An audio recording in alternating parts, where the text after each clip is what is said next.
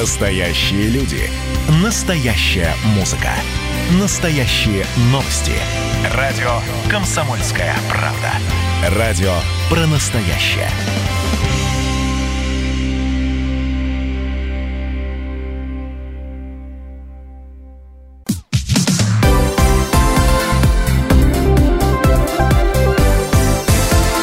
Крайности. Жизнь Ставрополья со всех сторон.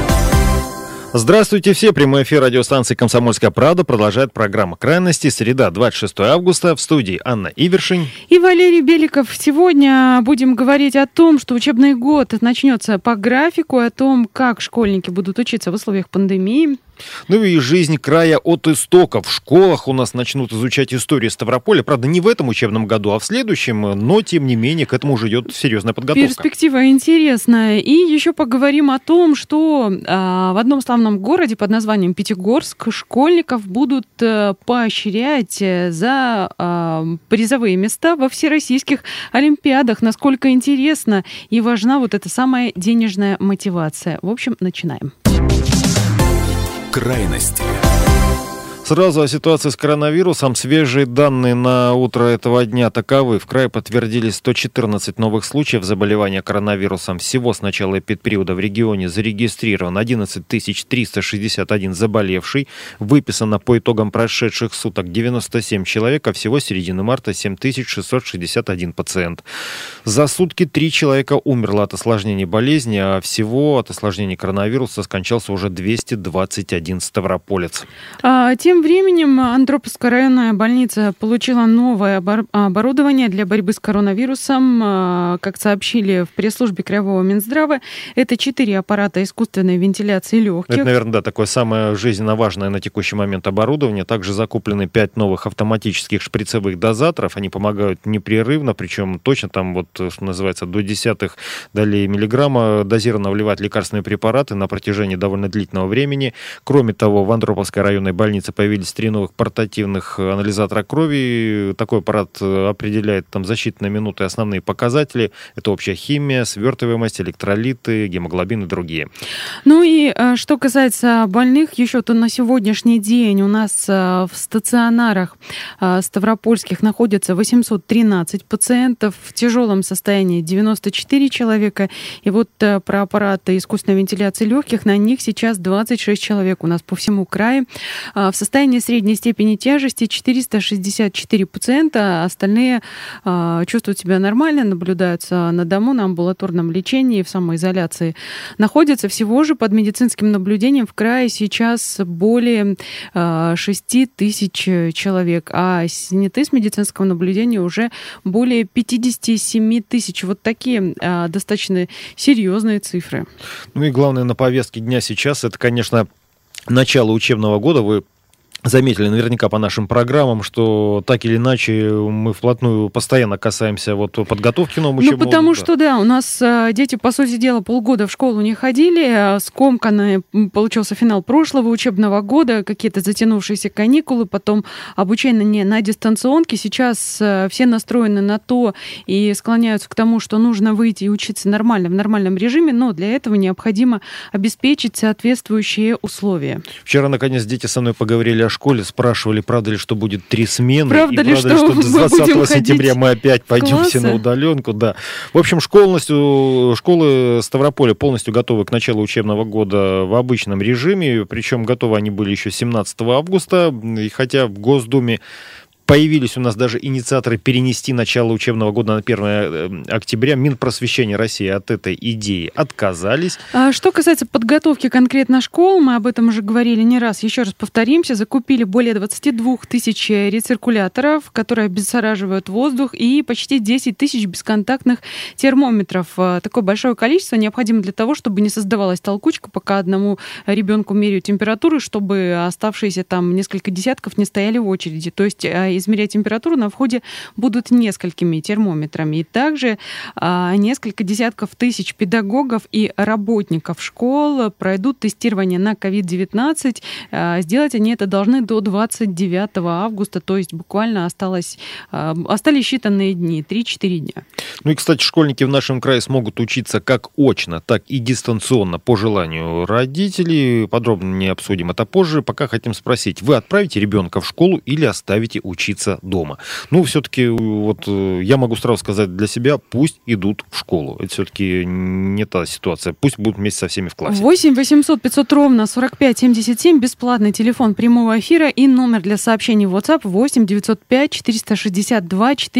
Отправите ли вы ребенка в школу или оставите учиться дома? Тут у каждого могут быть свои мотивы. Кто-то обеспокоен здоровьем, кто-то, может быть, считает, что сейчас, вот после всего того, пройденных вот этих месяцев, организовано будет дистанционное обучение несколько лучше. Может быть, у вас есть возможность заниматься дополнительно с ребенком дома, и вы считаете, что а, качество образования при таком раскладе будет лучше, и ребенок будет находиться в большей безопасности. Кто-то, а, может быть, из боязни того, что скопление людей и а, высока вероятность, и высокая контактность, высока вероятность заболевания, просто решит, что безопаснее оставить ребенка дома. В общем, Тоже ваши мотивы и что вы будете делать? Будете учить ребенка дома или все-таки отправить его в школу, в класс и за обычную парту? Ну вот, говоря о подготовке к новому учебному году, надо понимать, коронавирус — это не единственное, чего нужно защищать детей. Прочие угрозы тоже у нас никуда не делись. Это, во-первых, особое внимание при подготовке к новому учебному году уделяют и выпол... не только выполнению требований Роспотребнадзора, тут еще и антитеррористической защищенности, и противопожарная безопасность. Об этом напомнил государственный инспектор пожарного надзора по Ставропольскому краю Евгений Головин. В ходе обследования особое внимание уделяется состоянию путей эвакуации, материалам, применяемым для отделки данных путей эвакуации, состоянию системы автоматической противопожарной защиты.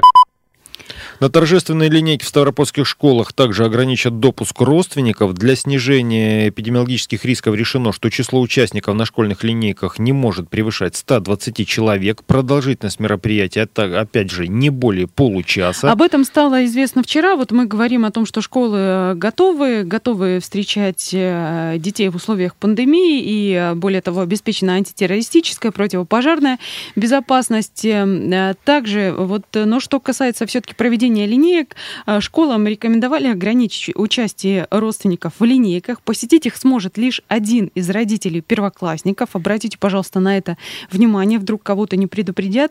При этом взрослый должен будет надеть маску. Ну и отдельно отмечу, что регионы сами принимали решение по поводу формата торжественных линеек в школах. Некоторые от них полностью отказались.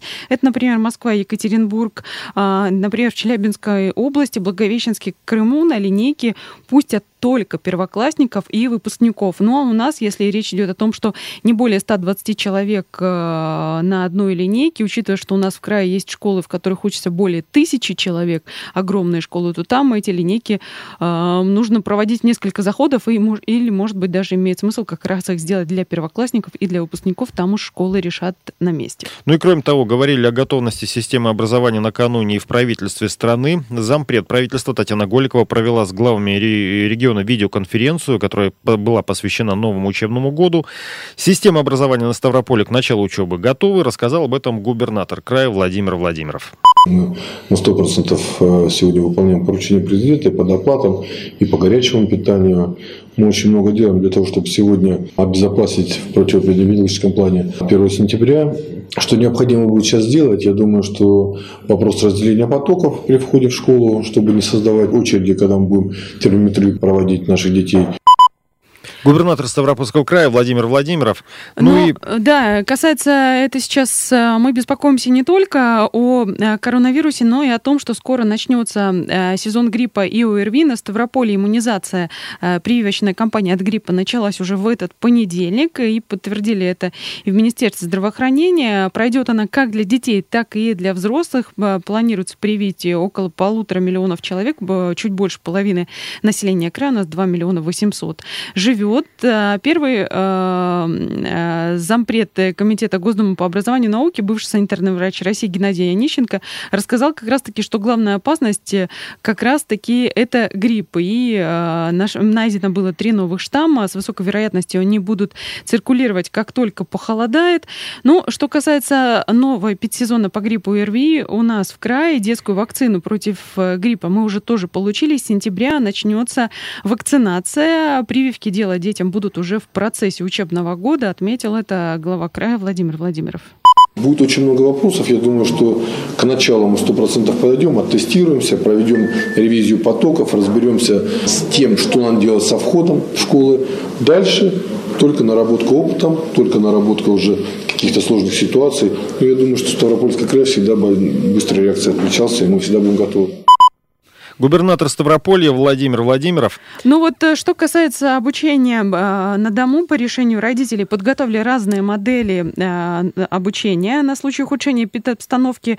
Если понадобится такая, не, если возникнет необходимость, то могут всех увезти на удаленку, но настроены на то, что учиться будут дети нормально. Но по желанию родителей заниматься можно э, дистанционно и при благоприятной обстановке.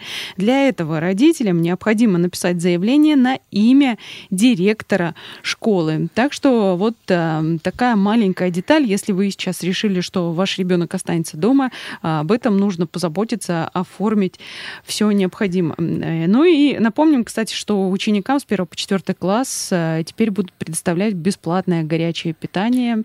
Так что... Вернемся через пару минут. Будем опять-таки говорить о школьной программе.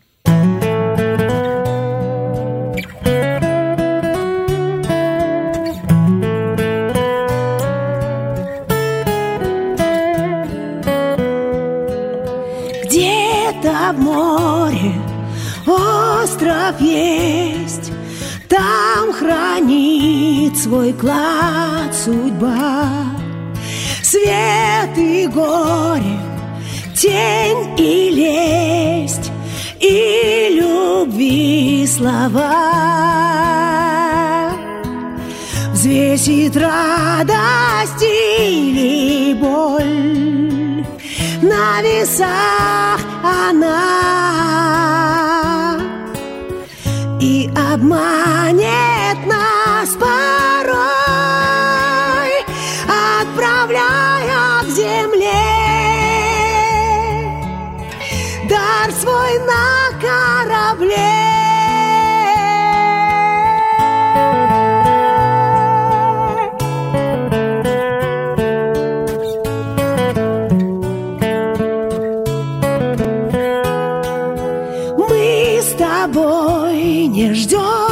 печаль, а печаль стучится в дом и сгорает, как свеча. Счастье быть вдвоем. Я судьбу перехитрю, не зажгу маяк, и тогда печаль моя на ночном корабле не найдет путь к земле.